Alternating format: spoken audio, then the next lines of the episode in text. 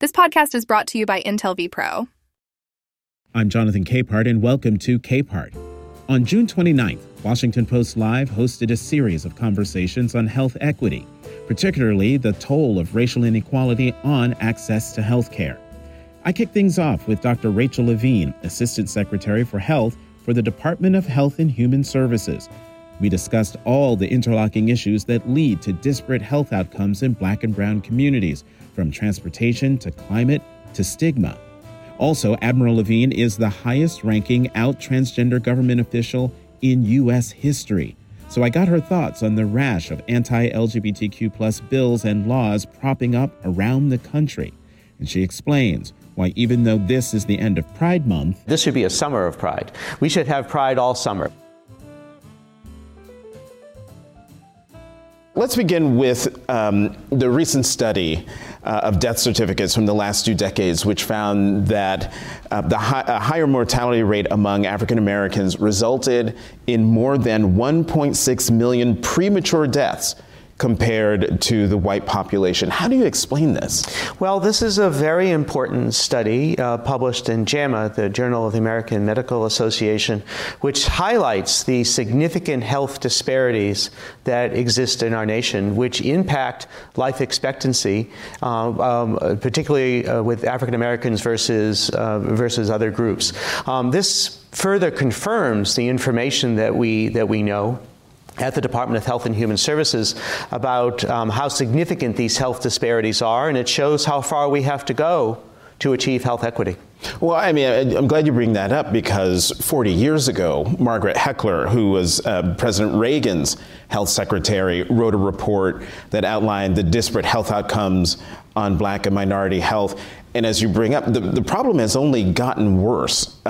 Is it due to health disparities, or the quality of care, or a combination of the two, or even more factors? I think that there it is those two factors, and there are even more factors. One of the most significant issues is lack of access to care for many in the African American community, and that can be in urban areas and in rural areas. It has to do with lack of health insurance, but also I think the social determinants of health, those social factors that influence health that we don't usually consider health related: economic opportunity, educational opportunity, nutrition, the environment, transportation, housing, and more. All of those factors together, I think, influence these statistics. How about stigma? Absolutely. I mean, so structural and systemic racism and stigma have a big influence on this. And these are all issues that we are working to address at the Department of Health and Human Services under Secretary Becerra's leadership, and of course throughout the Biden-Harris administration. This was an audience question I was going to bring up later, but it's perfect to bring up now. It's an audience question from Lynn Filiatro, I know I butchered Lynn's last name. I'm so sorry. From Washington, you can see it on the screen behind me. Do you agree that health inequity is a systemic issue? If so, what systemic changes do you believe are necessary to remove the health disparity across racial groups, age groups, and social classes? So I do think it is a systemic issue. Certainly the COVID-19 pandemic has shown us the depth and breadth of the health disparities in our nation and the lack of health equity. That is why the president started the COVID-19 Health Equity Task Force, which was run through my office, and I was honored to have a seat on, which looked at many of these issues that were brought forth by the COVID-19 pandemic and all of the different aspects of it. And so really, health equity is fundamental to everything that we're doing now at HHS under Secretary Javier Becerra's leadership. It is foundational. And so when we look at every grant, we look at every notice of funding, we look at every regulation, we look at every topic that we're researching and that we're trying to work on, health equity is central to it. We have a health disparities task force, which I'm very pleased to co-chair, and many different activities, both at my office, of the Assistant Secretary for Health, CMS, HRSA, CDC, NIH, and more. And I brought up I used the word stigma because sitting in that seat a few months ago was Dr. Dimitri Daskalakis, who is the Deputy White House Coordinator for the MPOX response. And he talked about many of the things you're mentioning, but also stigma and how that is playing into a lot of the health disparities we see in the country, but also people's access to HIV treatment, to the MPOX vaccine. I'm sure a lot of people in this room understand and know what you're talking about intuitively, but maybe for folks who are watching virtually, talk about why all of these things are, why transportation and quality of health care, how all those things are intertwined. Sure. Well, stigma is critical, and we see that stigma in terms of the LGBTQI plus community. And in some ways, in many states in this country, that has gotten worse. But in terms of transportation, so I was in East St. Louis last week. I was in St. Louis and then went just across the river to East St. Louis in Illinois and saw significant environmental justice challenges, saw significant issues in terms of availability of nutrition, availability of fruits and vegetables in that area, saw challenges in terms of access to health care. One of it is there's very little public transportation and many people don't have cars. So if they're going to go see their doctor or their nurse practitioner, how are they going to do that? If you open a store in one part of East St. Louis with fresh fruits and vegetables, how do people on the other side get there? And so transportation is absolutely critical for access to health care and access to nutrition, to health, education, all of those factors. So which community, you talked about going into East St. Louis. That's correct. Which communities are most at risk of not receiving quality health care? Is it specifically communities of color, or does it cut across racial lines? Both. So absolutely, communities of color face enormous challenges in terms of health equity, and that includes the Black African-American community we've been discussing, but also the Latino community and the American Indian Native Alaskan community, which also significantly has these challenges.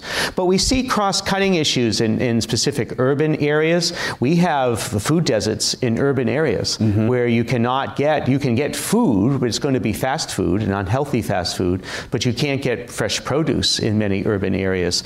We see that in even suburban areas, and then certainly in rural areas. Lack of housing, lack of transportation, problems in terms of education. So it is specifically for communities of color, but it is also cross-cutting in terms of other parameters. So then what are some of the interventions or programs that the government has put in place or wants to put in place that would reduce racial disparities, and those programs that are in place, which are the successful ones? What are they doing? Well, one of the most successful programs is through HRSA, the Health Resources Service Administration. Those are our community health centers. We have many, 1,000 or more community health centers across the country. They are located in urban areas. They're located in rural areas, and they're located so people can access them, and they often have transportation to them to provide access to that care. In terms of the Affordable Care Act and expansion of Medicaid, that through the Center for Medicare and Medicaid Services, that is a critical component to accessing health care and having health insurance, except there are still a number of states that haven't expanded Medicaid even after all this time. CMS is concentrating on many different factors in terms of health equity. Within our Office of Minority Health and Women's Health, in the Office of the Assistant Secretary for Health, we have many different programs focusing on this, including the issue of maternal mortality. Maternal mortality. Women who are sick or with morbidity or mortality might die during pregnancy or during delivery or within a year afterwards. The United States is the only developed country that has an increasing rate of maternal mortality, and it is almost exclusively in the Black African American community. These are issues that all of our different divisions within HHS are looking at, being studied by CDC and NIH, and then being addressed by HRSA, CMS, and more. Just, what was it, last week or maybe 2 weeks ago, front page of the Washington Post, story about Black maternal health and just the increasing numbers of Black women dying in childbirth or after childbirth. I had a conversation with a member of Congress where I brought this up, and she said, every every 3 months or so, or every quarter, there seems to be three stories in the Washington Post, in the New York Times, all talking about this issue. Yes. Each time there's a story, it only highlights how much worse it's gotten since the last story, but no conversations about what can be done to make things better. So what can be done to make things better so that the next front page story in the Washington Post about black maternal health will not be it's gotten worse, but we're starting to see a decline in the rate of death. Absolutely. Well, first we need to study it intently, and the CDC has been doing that. So they have been sponsoring maternal health morbidity review committees, which when I was in Pennsylvania we started one, as well as perinatal collaboratives to look at different factors within each state that can address those state-specific issues. But we also need, a lot of it is access to prenatal care, also with the different social factors that we've been discussing. It's making sure that the pregnant women have insurance, and it's making sure that they have proper nutrition, all of those different factors. But we have programs, again, through my office, through HRSA, and really CMS and more, looking to address that. And I think with this attention in the Biden-Harris administration and this dedication under Secretary Becerra's leadership, we're going to make progress, but it's going to take some time. Mm-hmm. This podcast is brought to you by Intel vPro. AI PCs built for business with Intel Core Ultra processors and Intel vPro are optimized for hundreds of AI apps and tools to boost user productivity, all with AI-powered threat detection. Learn more at intel.com/IT heroes. Let's talk a little bit more about COVID-19, because that really highlighted, I mean, I'm sure you knew about this, but it really highlighted for the country the health disparities that persist in the United States. What lessons did you learn from that experience? I think we learned a number of different lessons. One of the lessons is the critical importance of public health. Public health right now is the center of the universe. And it's so important that we invest in public health, that we invest in the workforce, we invest in the information technology and the data for public health. And I think sustainable funding for public health now and in the future is critically important as we continue to work through the COVID-19 and long COVID, as well as prepare for the next pandemic. The second is how critically important it is for local, state, federal, and international public health authorities to work together. And I think that we have made a lot of progress with that in the Biden-Harris administration. Working with state health officials, I was a state health official during the first year of COVID, with our local health officials, and we have had many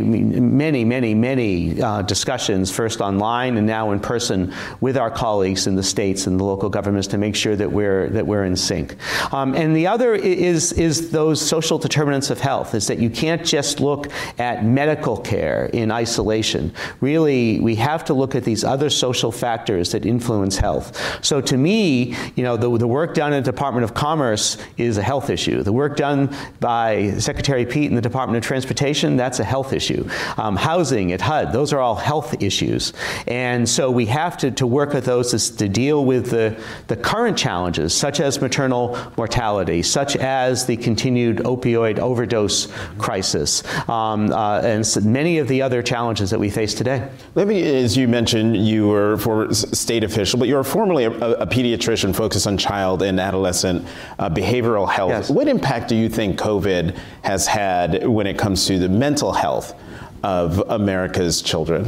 Well, you know, we see many different studies. The newest one is the Youth Risk Behavior Survey out of the CDC that indicate the challenges to mental health among our youth. A lot of that started before the pandemic, but has clearly been exacerbated by the COVID-19 pandemic. That's why our Surgeon General, Vice Admiral Vivek Murthy, issued a report and highlighting this in December of 2021. And we have many different programs and all the different same departments and divisions we've been discussing, including, of course, SAMHSA, the Substance Use Mental Health Service Administration, looking at youth mental health and trying to address that. You're the highest ranking out transgender government official in U.S. history. You and I were both at Vice President Harris's Pride Month reception at the Vice President's residence last night. And in her remarks, she decried the 500 plus bills that have been introduced in legislatures across the country. More than 70 of them have become law. There have been challenges, to be sure. Just yesterday, federal judges in Kentucky and Tennessee they blocked bans on gender-affirming care for minors in those states.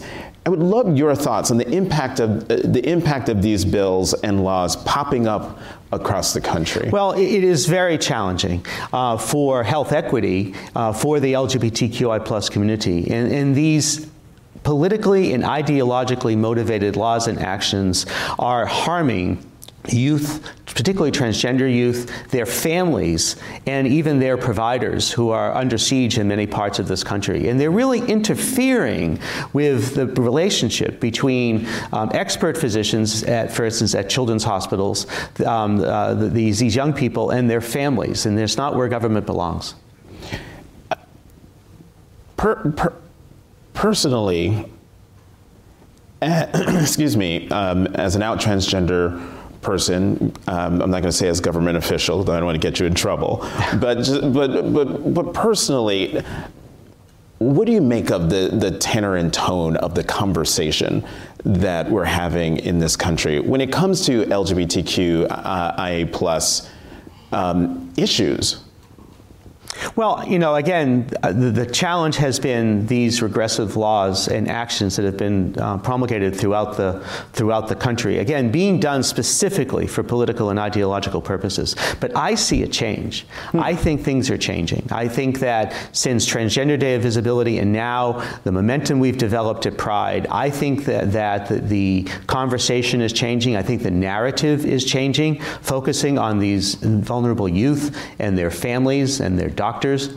And I think with Pride Month, just finishing up this week, that we are going to continue to change that narrative and continue to make progress. That's why I've said this should be a summer of Pride. We should have Pride all summer, which means that we need to continue these discussions. We need to continue to change the narrative about health equity and about families and about these young people so that we can get past this very challenging stage and continue the progress that we have been making before. And in your travels around the country, is that what's driving what seems this optimism from you about a summer of Pride, that there is pushback around the country to the overall rhetoric and tone and tenor of the conversation? That's exactly right. So at the same time, I see these young people and their families, and I meet their doctors who are having such struggles, but I sense a change. I sense a positive change that I think is going to continue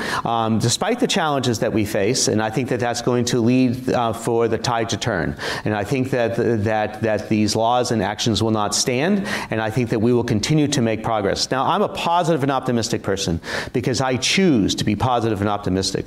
But under the Biden-Harris administration and the leadership shown at the highest levels of government and across the administration for the LGBTQI plus community and the actions in states and in communities, changing hearts and minds, I remain positive. So I noticed you wouldn't get personal in that answer, so I'm going to ask you something else. Maybe you'll go personal on this. The last, and this is a total diversion, but the last show you binged. So I don't get to watch a lot of TV, as you might imagine, with a schedule that I keep. But between the time that I was nominated and then confirmed and started my position, I actually binge watched Madam Secretary to get a feel of what Washington was like. Seriously? Absolutely. Madam Secretary. And so then what lessons did you learn? I learned that Washington Washington can be an interesting place, and with many opportunities and many challenges. I learned a little bit about how different departments, of course, that was Department of State, and I'm Department of HHS, interactions with the White House, interactions with the press, and of course it's a TV show, and it's you know, made in Hollywood, and it has a certain perspective. I mean, amazing challenges were solved in 1 or 2 episodes. It takes a little longer to solve these problems, but if you look at many of the issues that were discussed in that show, they are ripped from the headlines. Mm-hmm. Environmental challenges. We haven't talked about climate change and health equity. Look outside today in terms of the air quality that we have in the East Coast and much of the Midwest. They discussed that. They discussed a potential war between Ukraine and Russia in that show. They discussed issues of health, issues in terms of economic opportunity. So many different issues that the opioid crisis and more that we see right now were shown in that show. So even though it's a TV show, it was valuable. What did you pick up from Madam Secretary that got completely obliterated by the reality of the job? Well, that she had like 4 or 5 staff that basically, you know, helped run her entire life at the Department of State. I have more staff than the Madam Secretary had, but you know, some important nuggets, some lessons learned from the show. So. I find it curious, Madam. You binge watch Madam Secretary, which is great, but not House of Cards. No, I deferred on that. Well, I mean, I never watched it, so I can't tell you exactly. But what I heard, it had a much darker tone, subtle, but that's what I've been told. Right. Madam Secretary had a very positive and optimistic tone. I've told you, I'm a positive and optimistic person, and I think that. In this administration, with the leadership that we have, that we're making changes to benefit health equity and many other challenges that we have in the United States and across the world. And so I wanted a positive show, not a show that would be show me what I was getting into in Washington. Admiral Rachel Levine, Assistant Secretary for Health at the Department of Health and Human Services, thank you very much for being here today. My pleasure. Thank you very much. Thanks for listening to Capehart. It's edited by Nick Roberts. We'll have new episodes for you every Thursday. I'm Jonathan Capehart. You can find me on Twitter at CapehartJ.